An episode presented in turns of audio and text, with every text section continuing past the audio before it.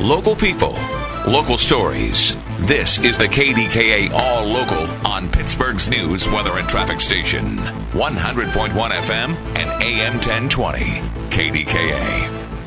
I'm Paul Rasmussen. A teen is dead after a shooting this morning outside Oliver City Academy. It happened around 7:30 a.m. and the victim is a student. Police say they've made an arrest and recovered a weapon. The suspect is also a student. Police have closed Brighton Road near the Northside School. Classes have been canceled today. Buses bound for Oliver at the time were seen dropping off students at Manchester Elementary instead. In January of last year, a 15 year old student was gunned down inside a van in front of the school. The two teenage brothers arrested 16 months later are being charged as adults. In a unanimous vote, City Council approved Tuesday Larry Scirotto's nomination as Pittsburgh's next police chief. Council member Bruce Kraus called it a very important decision at a very important time. Cities across the nation that are grappling with what it is uh, like to protect and serve in a modern environment. Kraus says Scirotto impressed him during a public hearing last week and thinks he's the right person for the job as the department responds to increasing gun violence, drug use, and homelessness. In North Braddock, Borough Council has voted not to renew the contract of Police Chief Isaac Danielle. North Braddock is in talks now with Rankin and East Pittsburgh on forming a regional police force. Danielle's contract expires at the end of June. Mayor Ed Gainey's effort to better connect city departments with neighborhoods kicks off tonight in Marshall Shadeland. The City in the Streets program will have a low key block party atmosphere. Residents from city offices will be on hand, but the event will also have food, games, and kids' activities, along with vendors and businesses from around Pittsburgh. Today's event kicks off at 5:30 at Woods Run Avenue and Brighton Road. New this hour, a Uniontown man is accused of threatening to shoot up the West Virginia hospital where he works.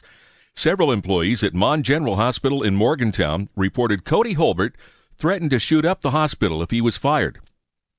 Witnesses told police Holbert was known to carry guns and entered the hospital with a backpack. Holbert was arrested, his vehicle and backpack were seized.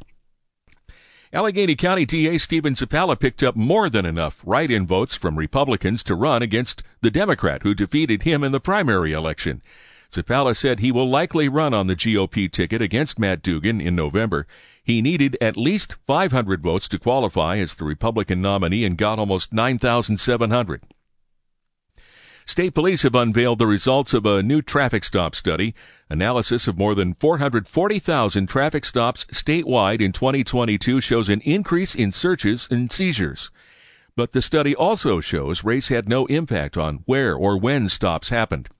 Colonel Christopher Paris says it's an issue troopers are sensitive to. We want the most professional, non-biased police services.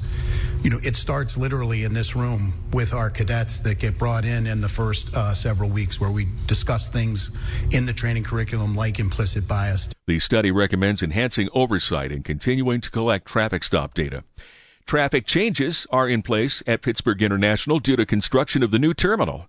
News Radio KDKA's Andrew Lindberg has details. The changes went into place Tuesday morning and will be part of the new roadway system that will connect to the new airport. Paul Hoback with the Airport Authority explains what roads are affected. The I 376 West ramp is being reduced to one lane. Our airport entry road has been reduced from three lanes to two. And we have several signage changes that will direct drivers to arrivals, departures, and parking. Visitors to the airport are asked to pay attention to the changes, to drive carefully, and stay alert through the construction. The new terminal is scheduled to open in 2025. Andrew Limberg, News Radio, KDKA.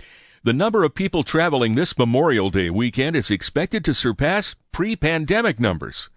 News Radio KDK Shelby Cassesi has more. AAA anticipates this will be the third busiest Memorial Day weekend since the organization began tracking travel in 2000. 42.3 million Americans are expected to travel 50 miles or more from home. AAA's Tiffany Stanley says 3.4 million are expected to fly, an 11% increase from last year. This does exceed pre pandemic levels. Um, in fact, it's just shy of the all time record of 3.6 million back in 05. So really huge numbers here and that is despite high ticket prices. The busiest travel times are 3 to 6 p.m. Thursday and Friday, as well as noon to 3 Monday and 4 to 6 p.m. on Tuesday. Shelby Cassesi, News Radio KDKA. Thanks for listening to the KDKA All Local.